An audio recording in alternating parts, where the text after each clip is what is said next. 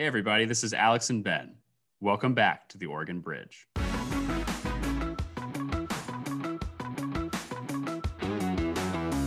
Point is, it just feels like our way of life is under attack. And I think it was absolutely wrong to censor the president. But what I'm honestly more concerned about is the censoring of conservatives in general, not only censoring the president, but censoring a whole side of politics. Whether you love Trump or hate Trump, I think he's brought a lot of great new candidates to the forefront. The problem is they feel like they're being persecuted by people in the cities. And of course, that means Democrats. So it's really just a lack of understanding of the other side. All right, everybody. Thanks again for, for joining us today. We have a really exciting episode in store. We have Alek Skarlatos, who's joining us today. And uh, Alek is such an interesting guy because uh, before he ran for Congress against Peter DeFazio, a lot of you probably already knew who he was because he's an international celebrity. And I, I think Alek is so funny because he's he's such a huge name, but he seems like such a humble uh, and maybe even a little bit of a shy guy. But uh, he served in Afghanistan. Uh, he served in the military and he stopped a terrorist attack on a train. Uh, he got the Soldier's Medal from President Obama. He was awarded France's highest medal. He was on Dancing of the Stars with Lindsay Arnold, and he even starred himself in a movie by Clint Eastwood. So Ben Alek is a, a fascinating guy and has done a lot of things for being only 28. Yes, yes, he has. Um, and he he represents an interesting milestone for the Republican Party in Oregon. Um, he ran against Peter DeFazio for Congress in 2020, and he literally came closer to winning than any other Republican candidate since Congressman DeFazio has been running in, in 1986 when he first got elected. Um, so a welcome change, I imagine, for Republicans to see someone. Uh, he he earned 46% of the vote to Congressman DeFazio's 51.5%, uh, which, for the record, is far better than uh, Mr. Art Robinson's 10 years of competing against Congressman DeFazio. Yeah, and one of the most uh, interesting things about Alek, I think, besides that he is sort of the ideal candidate that we should be running in Oregon all of the time, someone who's professional, someone who raised a lot of money, was able to get national recognition. He was on Fox News all of the time. Alek clearly did really well for himself, especially this being only the second time he's he's run for office before. But Ben, one of the things I really think that the listeners uh, should hone in on, and one of the most interesting things I thought from the podcast was Alex sort of framed that the future of the Republican Party, at least in Oregon, should be towards more of a libertarian bent. Now, for viewers who've been following politics at the national level, uh, that's sort of the opposite that we've seen the GOP go in terms of issues, right? We had President Trump call for $2,000 stimulus checks. Uh, he almost uh, basically crashed the last stimulus bill because Congress didn't end up putting that much money in. Uh, we have folks like Tom Cotton, Senator Tom Cotton, and Josh Hawley that are calling for strict immigration policies, questioning free trade, questioning so called fiscal responsibility, and those sort of traditional Republican talking points that you might see when Mitt Romney was running for president. So I'm curious, Ben, what do you sort of think of that? What did you get out of that with him? Because it just sort of seems like at least what what Alek was saying, that kind of goes against where national trends are looking like for the Republican Party at this point. Yeah, I thought it was really interesting. I mean, we are going to talk about a lot on this show the evolution of the Republican Party in the Trump era. It certainly doesn't look like the party that it looked like when John McCain was the standard bearer, for example, in 2008.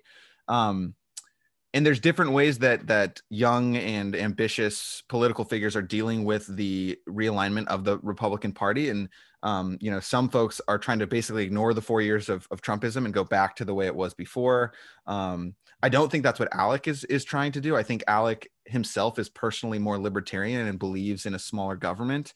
Um, but also he, he made some concessions in in the podcast about how um, he understands that that's not always the most popular um, policy proposal, um, a libertarian policy proposal. So we talk a little bit about stimulus checks, and I think that'll be interesting for folks to to listen in on. Um, but I'm curious what your take was. What what was the secret sauce that made Alek so much more competitive than all the other you know dozen candidates that have challenged Congressman DeFazio? Yeah, well, I think what's what's what's great about Alek, obviously he has a very impressive resume, but uh, he's also just a normal guy. You know, when he answers questions, there's not some soliloquy about, oh, well, I have to defend my principles and values to uphold the standards for all our good. He actually just talks like a normal person uh, which I think is what a lot of people are looking for out of politicians right now, right? I mean, that was one of the big galls for someone like Trump, right? Is he says it how he says it, and that's why I like him. I've talked to so many voters who have said that before. Uh, of course, Alek is a much more toned down version of Trump. I would say he's a pretty calm, calm guy. Uh, but I mean, well, I think he just him he's actually like the opposite of Trump. And I mentioned this in the pot, like Alek is like mild mannered and quiet and very respectful. And like you can see this in all of his TV interviews. He he's the sort of anti-Trump by demeanor. You know, he's ve- like, you know, very polite. Um, none of the sort of bombast of Donald Trump. So I think that's another interesting dynamic here is someone who uh, ran on the same ticket as Donald Trump and, and very much um, put his arms around Trump in terms of the campaign that he ran. Um, but uh, in practice and in um, by demeanor is just very much the opposite. Yeah, exactly. And I think the other thing is Alek is is clearly a real serious guy and someone that people should be following uh, to look at what he's going to do next. I mean, he was also able to get some pretty major endorsements in his race from folks like Ted Cruz, from folks like Kevin McCarthy. So clearly, people at the national level are paying attention to Alek. Uh, so folks in Oregon should definitely be paying attention to him too in terms of what his next moves are.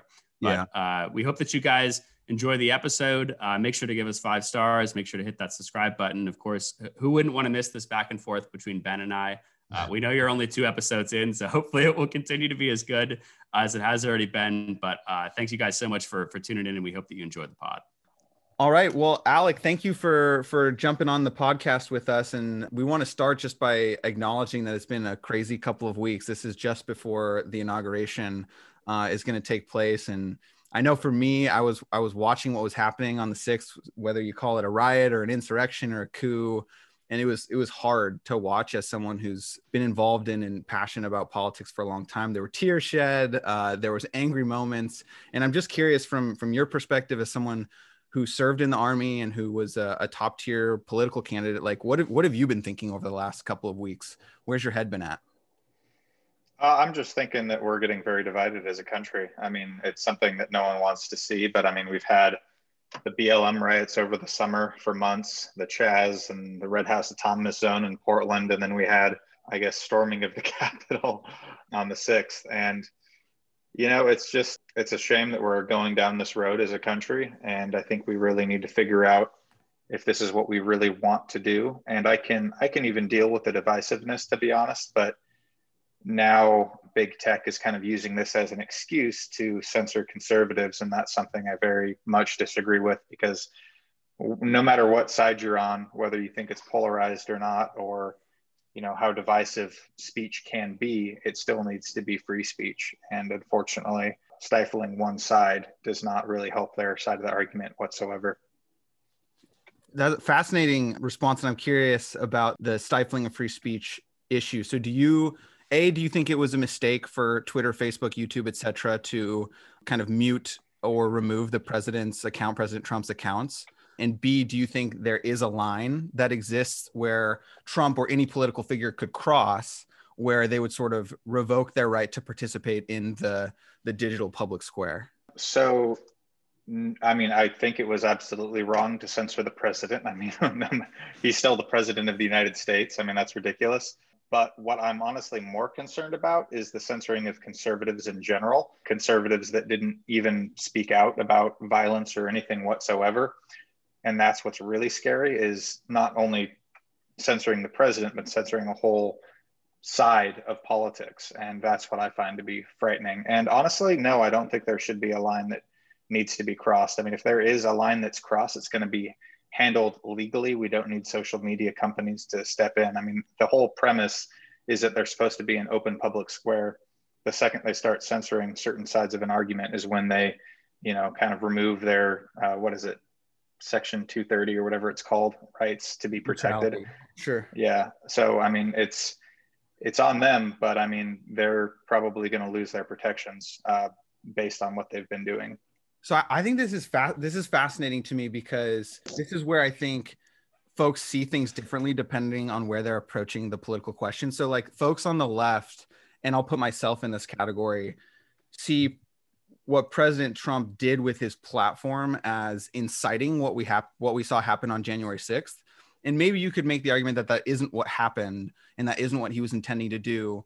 But let's say that there was a political figure who was using a social media platform to literally combat the institutions of government or to to um, you know so in the example of of uh, what we saw happen with on january 6th like what if there was a political figure who was actively saying to their followers like we need to disrupt this from happening. You know the election was stolen. It's up to us to storm the capitol. Like in, a, in an extreme situation like that, which we can let's say that that isn't what happened with President Trump, you would your argument would essentially be it would be up to the courts and legislative branches to regulate that speech and not the platform itself. Absolutely. I mean, it's sedition is sedition. You could try someone for treason for that. I mean, you don't need Twitter to shut their account down if they're going to get arrested and spend the rest of their life in prison. And I think what really makes conservatives angry is that Twitter doesn't do that. They only do that to President Trump. I mean, we still have the Ayatollah Khomeini, the leader of Iran and North Korea, on Twitter. I mean, people that are doing horrible, horrible things, much worse than what President Trump is doing. But of course, it's only conservative pundits and President Trump that are being censored. They're not applying those rules evenly. And even if they were applying those rules evenly, they would still revoke their Title 230 protections or whatever it's called. I'm, I don't know. I'm kind of out of politics lately, so I'm not sure no, on no. all the terms, but you get what I'm saying. Totally. And Titus, I'm curious about your your take on this since you spent some time in DC and you were in Trump world. Like, how does that section of the political landscape view social media and censorship right now? Yeah, I think it's a really interesting issue because you sort of have the side that Alek is presenting in terms of, you know, it's bad that these tech companies are censoring conservatives. Uh, these are supposed to be free and open platforms. I also personally think it's ridiculous that no matter what the president says, that he's not allowed on you know one of the biggest platforms basically where people can collect information from him. I mean, I think it was ridiculous that Twitter, you know, went ahead and banned him. But you have this divide amongst Republicans where you have this sort of more free market side, uh, which says no, Twitter is a private company. They're allowed to have whoever on their platform that they please. Uh, if they want to ban anyone, me, you, Alek, the president of the United States, whoever, they absolutely have the right to do that. And especially in in Trump world, you have sort of the the Alek view view of it. Whereas with kind of the the free market tiers as they call themselves in DC, the folks who basically support, you know, more of the free market side of things, they're much more on the side of saying, oh yeah, Twitter, Twitter can totally be able to do that. But Ben, I'm actually really curious of your perspective on this as well from a progressive because I think Alek makes a really interesting case for this. But I've also actually heard uh, the similar side from from progressives who basically want to crack down on big tech in terms of you know they're allowing some of these groups that basically want to come onto the platform they're promoting violence on it or whatever. We need to crack down on these big companies because they're allowing people to speak on them. So it's obviously not the same political issue but i mean what are, what are progressives thinking about this especially progressives in oregon? Well i mean for, for me the way that i process and think about what happened is like so there's there's the sort of like written rules of the game and then there's been the unwritten rules of american politics the norms the institute the, the, the things that like aren't illegal. Like you could you could probably make an argument that what donald trump did and said leading up to the sixth wasn't illegal but it was sort of unprecedented in modern american history to have a president who lost the election like you know uh, refused to acknowledge that and in fact stoke beliefs that like that wasn't the case at all and that there was like hundreds of thousands of people whose ballots got thrown out or illegal votes etc so like in some ways the institutions that we want and hope to um, to kind of regulate and promote the peaceful transfer of power didn't work. Like there's nothing stopping that to the point where we literally had an armed insurrection at our united states capitol. And so twitter and facebook stepped into that void to pre- to in in what I think is prevent further damage from happening. Like it's been a quiet week without Trump on social media, and uh, I don't know what the the progressive take on it is. I think we certainly need greater regulation. I think there might actually be some overlap between where Alek approaches this and where progressives approach this. But in this case, I think like I would I would obviously support strongly the removal of someone who's like using his platform to to destroy American institutions. But anyway. Well, you say that till it happens to your side. I mean, what if they, uh, what if Twitter existed back in 2000 and Al Gore was complaining about the election being stolen from him? And what if Twitter decided that that was sedition and then they shut down Al Gore's Twitter account and everybody that was speaking out in favor of Al Gore? I mean, that's the problem is that people are okay with it until it happens to them. And we need to kind of step up and draw a line in the sand and say, no matter who this is happening to, it's wrong. And I mean, to your point, I think that social media companies are free. They are they are their own independent organization. They have a right to censor, but the problem really is that they've become a monopoly. and there is no alternative for Twitter. And you know, you could say there's now things popping up like Parler and whatnot, but then they even shut down Parler in the App Store and the Google Store.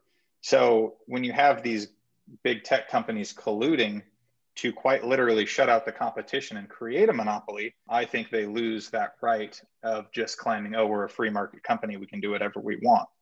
So I think that that's I, I think again there's places we agree because you said we should draw a line but your line is that we shouldn't censor anyone ever and my line is we should apply the same standards to both sides so like al gore complaining is not the same as lies that are, have been proven not true that courts have struck down that like all the legal challenges have proven to be false like that's different from someone saying um, I agree. I'm just saying it's a slippery slope. Once you allow it to happen to President Trump, what if it happens to the other side for something doing a lot less? I mean, like I said, they haven't censored a lot of these other social media accounts or liberal accounts calling for the president to be killed and things like that. They're not censoring those accounts, but they're censoring conservatives for doing much less. And see, that's, that's why we we should agree there. Like, if there's accounts that are like threatening death or threatening assassination of figures on the right, shut it down. Like that should be a bright line that if we pass, like you can call it censorship or you can call it protecting people. Like we shouldn't allow that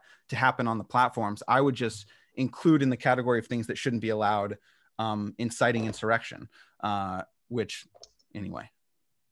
Titus, final word before we move on to the next question. Yeah, I think it's uh, well. I think even in this 11 minutes we've had so far, we may have a Bowman Skarlatos uh, uh, big tech platform to put forward that's bipartisan. So it looks like it looks like we figured it out in about 11 minutes, which is it good, won't be so. it won't be Parler, I promise. Um, so, so, Alek, one of the things we wanted to talk to you about is like being a Republican in Oregon, and so Oregon, you know, since the 80s has not elected a Republican governor. There's been one Republican member of the congressional delegation for 25 years, um, probably before. How old are you, Alek? 28. 20 okay so you and i are the same age so yeah. when we were tiny little ones in the cradle there was a there was two republicans in the congressional delegation but since then it's been all blue and in some other states like Massachusetts and Maryland and in Illinois for a bit, there were examples of red in Vermont now, there are examples of Republican figures succeeding in blue states. And you are someone who the sort of national level GOP identified as as a kid, you know, like us, like we're young, we're, we're navigating this, and you were like top tier. You were identified as the best shot that the Republicans had. And in fact, and we'll talk about this more later, but you came closer to beating a you know essentially a 30 year incumbent than anyone has in his entire congressional career. So, what do you make of the state of the Oregon Republican Party? Like its inability to win elections and the fact that you, as a newcomer, came closer in a competitive race than than anyone has in a long time. Like, what what's the thesis for what's gone wrong? Uh, well, the Oregon GOP is very fractured and just not very well organized, to be honest. Um, and there's a couple reasons for that. I mean, to be honest, part of the reason is just we haven't won anything in a long, long time, and Republicans get beaten down after a certain amount of time. I mean, the uh, Democrats control, control the state legislature, so they're allowed to draw you know, lines and basically gerrymander. I'm not saying that's necessarily an excuse, but we we gave this a really good shot and we came incredibly close. But if you look at where some of the district lines are drawn, it's definitely a little suspicious. And I'm hoping since this is a redistricting year, that the Democrats basically draw the lines in a way that there's at least two Republican congressional districts in Oregon, because right now there's two competitive ones that could go either way.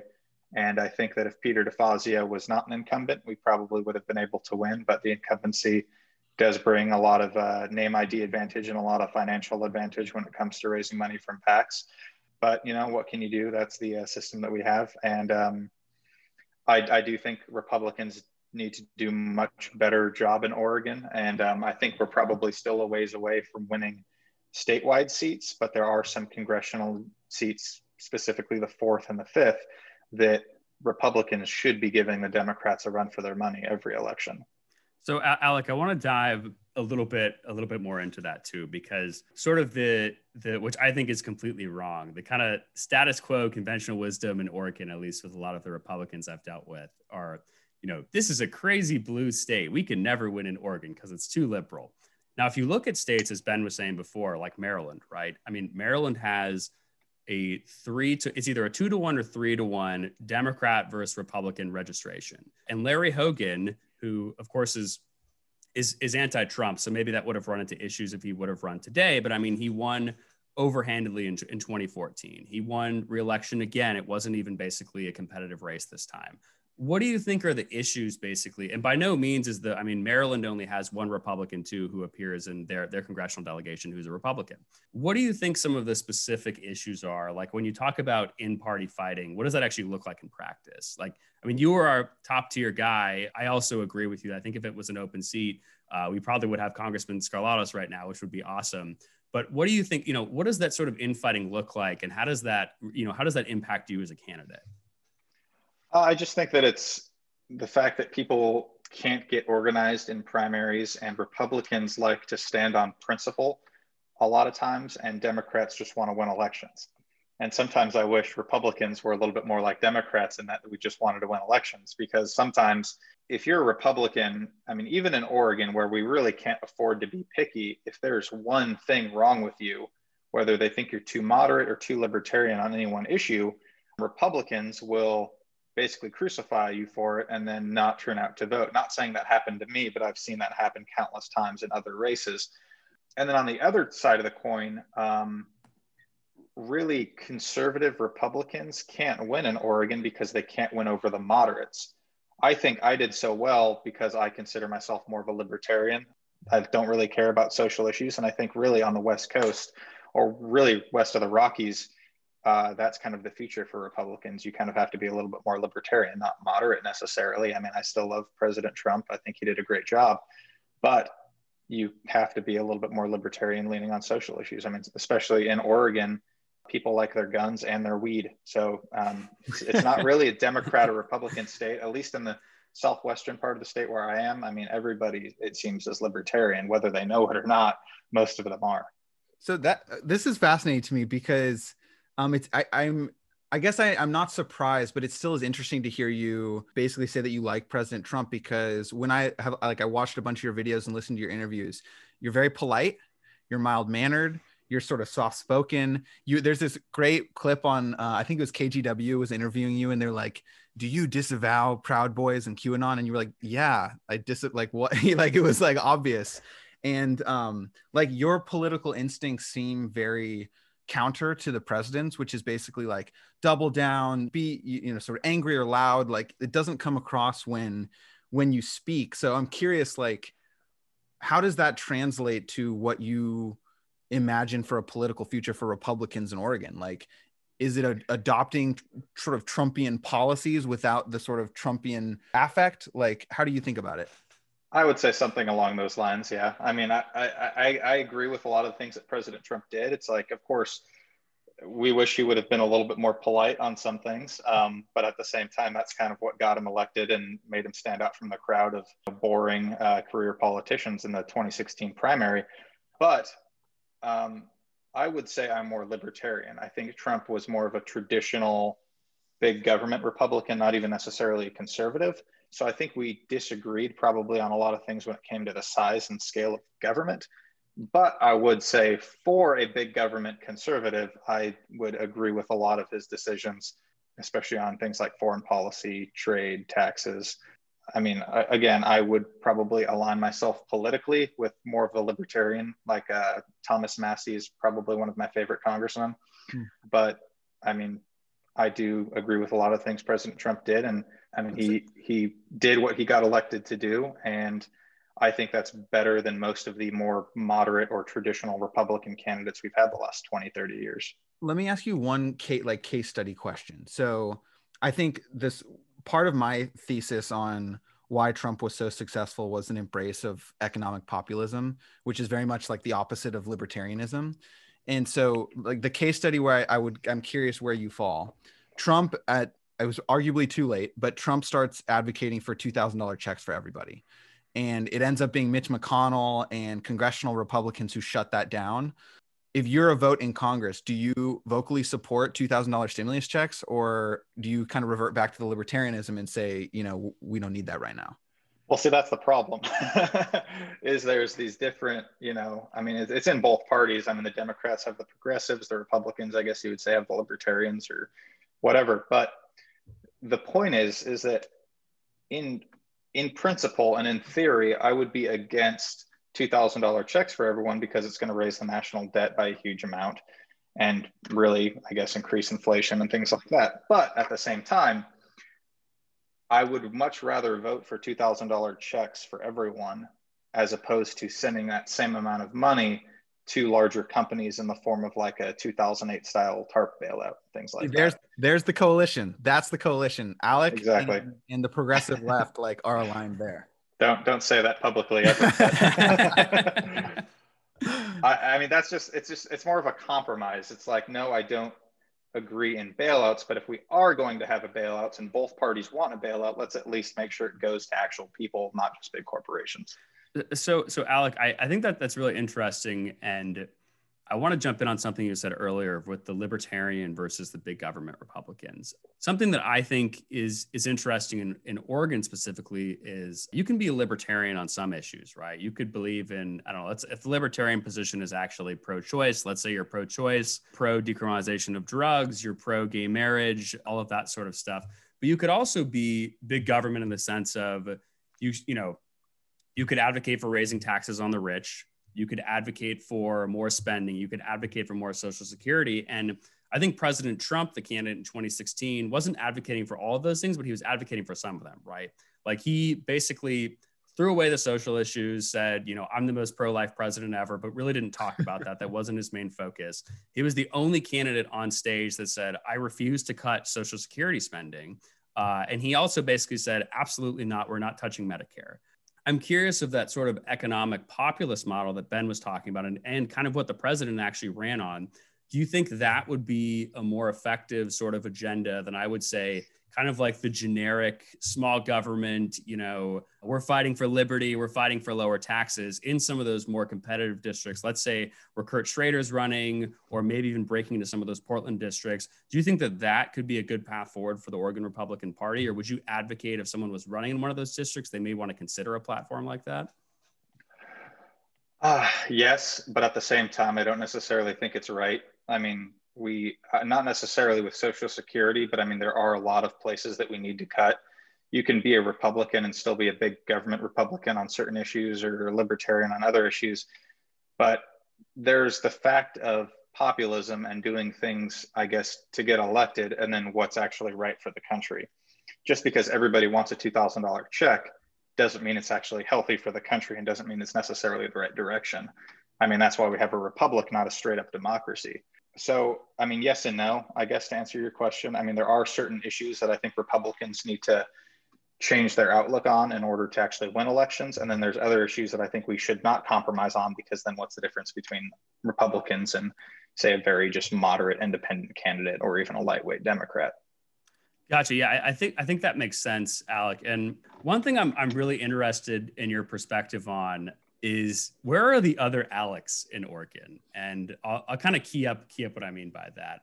When I was in DC, people were always so fascinated in Oregon because they see it as basically this hyper blue state, but they also know that we have two of the most competitive House districts in the country. I think they're actually both of them are in the top 10. We have the district that you ran in against DeFazio, and then we also have Kurt Schrader, which I believe is basically a 50 50 split uh, district da- down the line, there's no registration advantage for either party. Now, if you look at someone like you, you ran an incredible campaign, right? I mean, you raised $5 million, you had major endorsements, you had a really compelling story to basically tell. I thought you had a really compelling agenda specifically for the people in that district, too.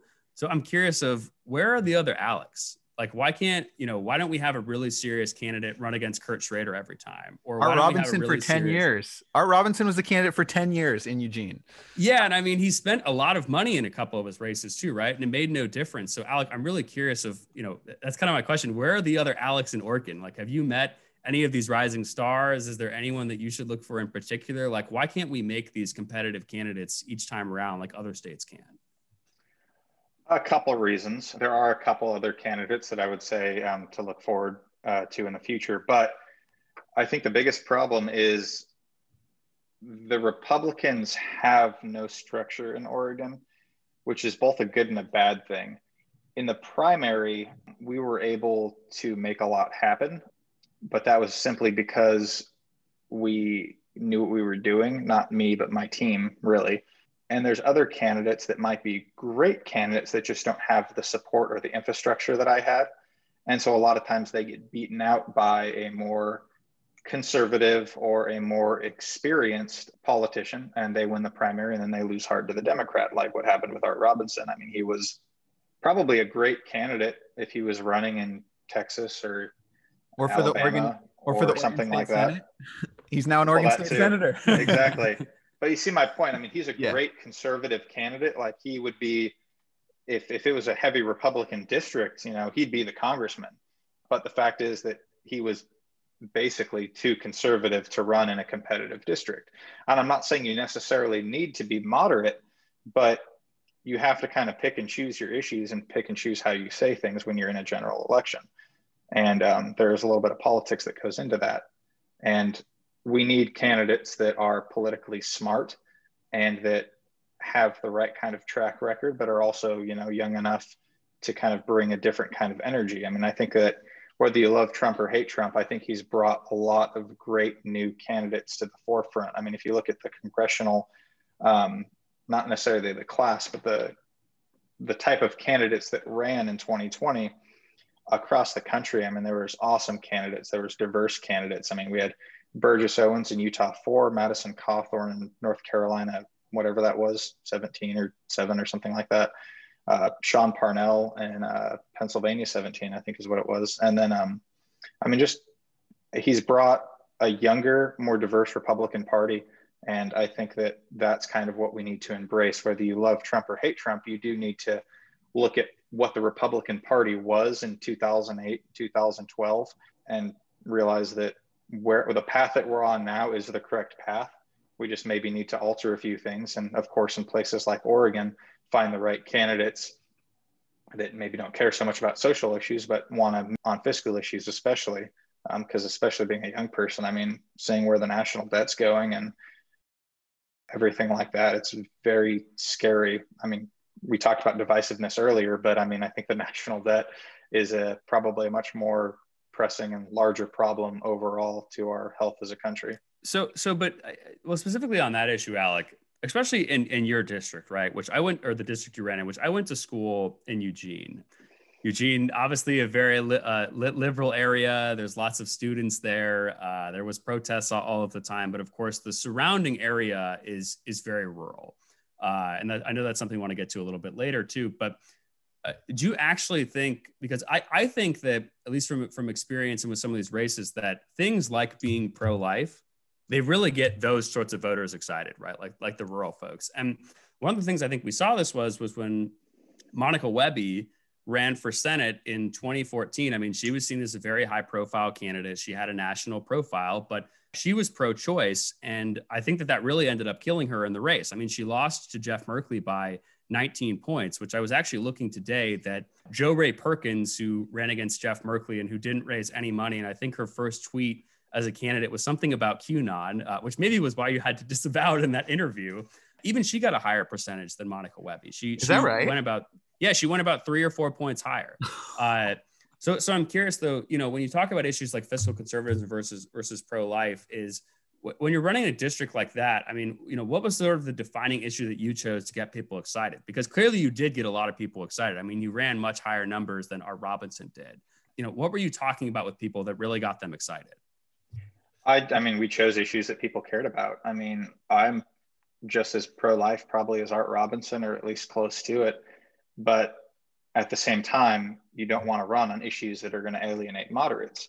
You want to run. I mean, there's a difference between agreeing with something and running on it, obviously.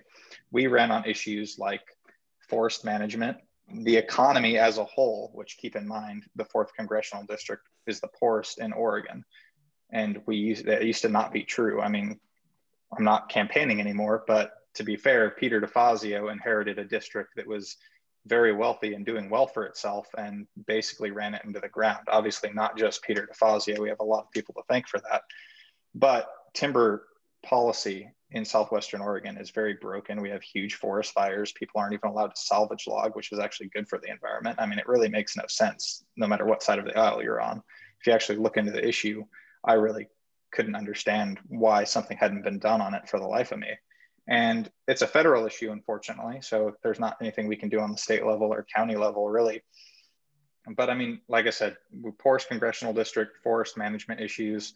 Um, we also are very elderly congressional district, so healthcare was very important for us as well. Um, and those were kind of the issues that we ran on, just what people actually cared about, not you know buzzwords for either side of the aisle. You know, I mean, don't get me wrong, we definitely had to talk about certain national issues to nationalize the race, but when it came down to what the issues I actually cared about and the issues we were actually running on and talking to people in the fourth congressional about is very local issues. And that's really what people care about. I mean, even though you're running a federal race, people want to do well. They want lower taxes in their congressional district. They want their forest to not burn down every year. I mean, it's things that issues that hit close to home are what people are going to vote on.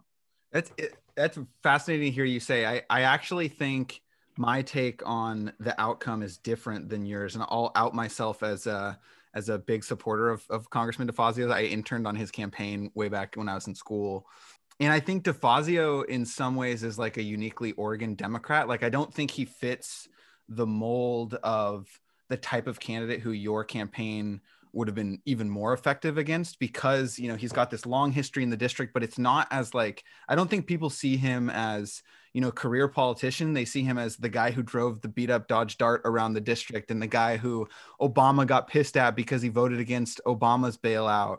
You know he started the the progressive caucus like before well before aoc and the squad was in was in congress. He was like perceived as the the populist democrat. So i think like and now you know he's like chair of transportation and gonna you know has a big role in infrastructure. You know the nra he used to get attacked from the left because the uh, they they said that he was like too obsessed with nra orthodoxy. So i feel like in some ways peter defazio is this like uniquely oregon figure who your your sort of attacks against didn't land because people were like oh but he's the guy you know he's been there he, he's our guy. He's peter defazio. He drives the dodge dart so I wonder, like, and, and Titus alluded to this, like, if, if it was an open seat, you may have won. Do you think running against someone like DeFazio was more challenging because of the, the, the like place in politics he's carved out? Um, or did you really just perceive him as a long-term incumbent and I'm just going to run against him as a long-term incumbent? Um, I don't know, both, I guess. I mean, look, Peter DeFazio, he used to be very much, I guess you would say, like a moderate or even middle of the road type Democrat, even though he did found the Progressive Party caucus with Bernie Sanders. He had that reputation, and I think that was part of what helped him. But I mean, honestly, the fact of the matter is, last five, six years, he has gone incredibly far left. He is no longer that candidate that you're describing. I mean, he used to, in the mid to late 90s, have a as high as a B plus rating from the NRA, and now I think he's at a D minus or something like that. So it's not, I think that his reputation as that candidate definitely helped him in this race. But of course, you don't exactly run a campaign on the similarities between you and the incumbent. You run on the mm-hmm. differences. Right, totally. And fortunately for us, his record was very far left in the last few years. So that's what, of course, we hit him on. Well, it's interesting. Like, I think it comes down to like, what does far left mean? It gets, you know, what we talked about earlier, which is if economic populism is far left, then yeah, like Peter DeFazio is far left. I think he's one of the most economically populist figures in Congress. Like voting against the Obama stimulus because it was too pro corporation was like a very bold, bold move for the congressman to make. And I think it was a precursor to what we see now with like the, the rise of Bernie Sanders in, in the party. Like Peter DeFazio understood something about economic unrest and economic unfairness. And I think like whether that makes him far left or whether that makes him more in touch with working people or both which is possible i think is an interesting question but it kind of it kind of transitions us to the last thing we want to talk to you about which is the urban rural divide. Titus you you heard an interview that you wanted to ask alek about. Yeah and and just just just for the viewers ben so uh, so of course our, our thesis basically is that national trends and national politics have really overtaken local issues in a way and i really see this urban rural divide. I mean, we've heard about this across the country. It was, you know, basically helped with the rise of Donald Trump. And what we mean by the urban rural divide is basically that there is a growing divide between people who live in urban areas and people who live in rural areas. We've seen rural areas continue to shrink economically from a population perspective. We've seen higher rates of crime, higher rates of drug use. I mean, the opioid crisis has really ravaged a lot of rural communities. And you know, you read about this sort of thing in newspapers and in books, and you don't really know what it's like until uh, I, I, remember an example of someone that I met at a conference once, and they told me, and they lived uh, somewhere very far out in, in eastern rural Oregon. And they told me basically that when you called 911, it would take three hours for an ambulance to show up or three hours for a police officer to show up. You can imagine, of course, if someone is violently breaking into your house and trying to assault you or trying to kill you or something like that. I mean, you know, three hours basically for a police officer to show up. Like even basic services like that that we take so for granted in in urban areas. I mean, that's just that's not the case in some rural areas. So, Alek, I, I read this quote, which I thought was was really interesting and really plays into this sort of urban rural divide from this OPB article. And uh, I'm just quoting what the reporter said. They said Quote, in many ways, Skarlatos and DeFazio were talking to two very different constituencies in the fourth congressional district, which Trump lost by only a tenth of a percentage point in 2016. So to me, that just sounded so interesting because, of course, you're both running to represent the same set of voters. It doesn't matter if you win or if DeFazio would have won. You, know, th- those are your representatives. Everyone that's in that district. What what do they mean when it says you're you're running for two different, you know, two very different constituencies? What does that actually look like? Well, I mean, Peter DeFazio, for all intents and purposes, is the congressman from Eugene and Corvallis. And I, I guess in theory, would have been the congressman from everywhere else in the fourth. I mean, that's just how it is. And what's unfortunate really is that people in rural areas, like you said, have had a very tough time. We are now the poorest congressional district in the state.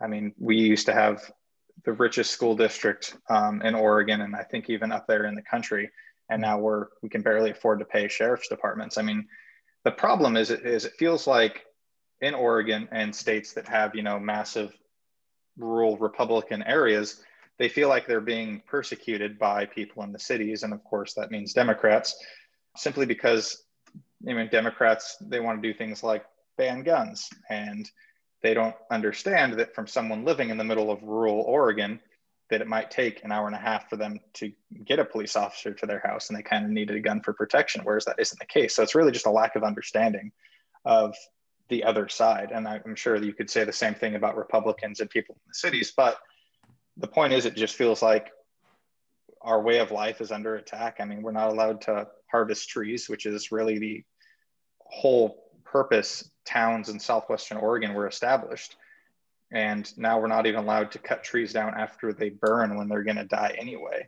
and there's things like that that are these laws that are put in place by the democrats in the population centers because they have the population and the vote that they don't really have to compromise and they don't really have to appeal to the urban voter i mean that's why i think it was Coos Bay that traditionally went democrat went republican in mm-hmm. 16 they're losing a lot of those more rural areas because those more rural blue dog type Democrats, those more moderate Democrats are now realizing that the Democrat Party simply doesn't represent me anymore. They are no longer okay with me owning a gun. They are no longer okay with my way of life or what I do for a living. And that's, I think, the real problem is that both sides of the aisle are really catering to their voter base more and more and more and not really reaching out for those people in the middle or the people that, you know, think that, you know, I consider myself a moderate, you know, um, so I think. I, I want to ask you about there's a lot there's a lot there that I think is worthy of unpacking, but the the you, you ran on a timber economy basically. That was a big that was a big part of your congressional campaign, and I think and I'm sure voters particularly you know in roseburg and the more rural parts of your community they want to hear that we're going to go back to the timber economy of the 70s and 80s where these cities were booming school districts were flooded with money counties had tons of money. But my opinion is that like we're not those days are they're gone and they're gone a because of regulation from the government for sure but they're also gone because of technological innovation that has made cutting down and processing trees way more efficient it takes way fewer people to do it So you see some of these places with unemployment rates of north of 10 or 15 or 20 or 25%. Salvage harvesting is not going to is not going to bring back those economies and in fact we either need a replacement we need an economic replacement to to create an economic engine like timber used to um, or we need to think of something else. And you know, Andrew Yang would say that it's it's universal basic income. That's the way that you transition economies. But a, do you agree that like the timber economies of Oregon's yesteryear are gone, or do you think there is a path to that level of economic activity being generated from timber? And if not, what's the alternative? Well, I guess I would say that I don't think you're necessarily wrong 100%, but I would say I disagree with you on a few points. Okay if the timber economy, even though it does not employ as many people as it would in the 70s and 80s, if it doubled in size, that would still mean double the employees. Sure. Um, and so whether it's the cure for all of our economic woes is one is up for debate, absolutely, but it would definitely help. And not to mention all the tertiary industries that are still necessary, like you still need truck drivers to drive trucks. But regardless, the real problem is that our tax base in southwestern Oregon and actually all of western Oregon is based on timber harvest. There is no replacement for that. So I don't really care if the timber industry doesn't employ as many people as long as they're still cutting trees that means that that money is going to come into county government and to school districts and fire districts and things like that. I'm not really talking about it giving jobs to every single person in Southwestern Oregon. You're right, we do need to diversify economically, but that's not really the issue. That's really not what I was complaining about in my campaign. I was complaining about the fact that we couldn't fund sheriff's departments, schools, county services, and that problem would be solved by harvesting more trees. And I think we absolutely could go back to it. I mean, like I said, we need to find compromises and I think salvage logging should be the first compromise that we should be able to reach because I mean, it is good both for the economy and for the environment. And I see no reason why we can't get that done. So, so Ben, I, I, w- I want to bring you in here because I think I think what Alek mentioned earlier is really interesting. Is that there's there's obviously a different policy divide, right? Like people in rural areas they're more likely to support timber they're more likely to want to own guns they're probably more likely to support you know they're pro-life and, and things like that. So there's definitely a, a policy divide in a way. Uh, but there's also clearly a cultural divide right? Uh, people in big cities like portland uh, are just different than, than, the people in rural areas right? Like you know you could joke with the portlandia episode uh, those are like two different people than you know are, are basically out out in rural oregon. They're like they're, we're all Oregonians, but I mean, we're so differently from a cultural perspective there too. And I think Alek hit on that really nicely. And he also brings in a lot of, I think, actual policy solutions that people in these areas would support. So I'm, I'm really interested in your perspective because I know you've studied this issue as, as a progressive, let's say as a, as a rural, someone who would want a rural progressive agenda, what does that actually look like? Like, what is the counter to someone like Alek?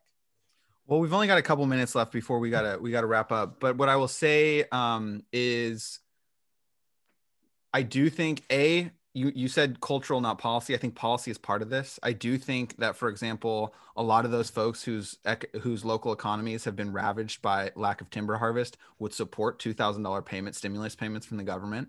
Um, I think a more activist government that looks out for poor people is part of the answer.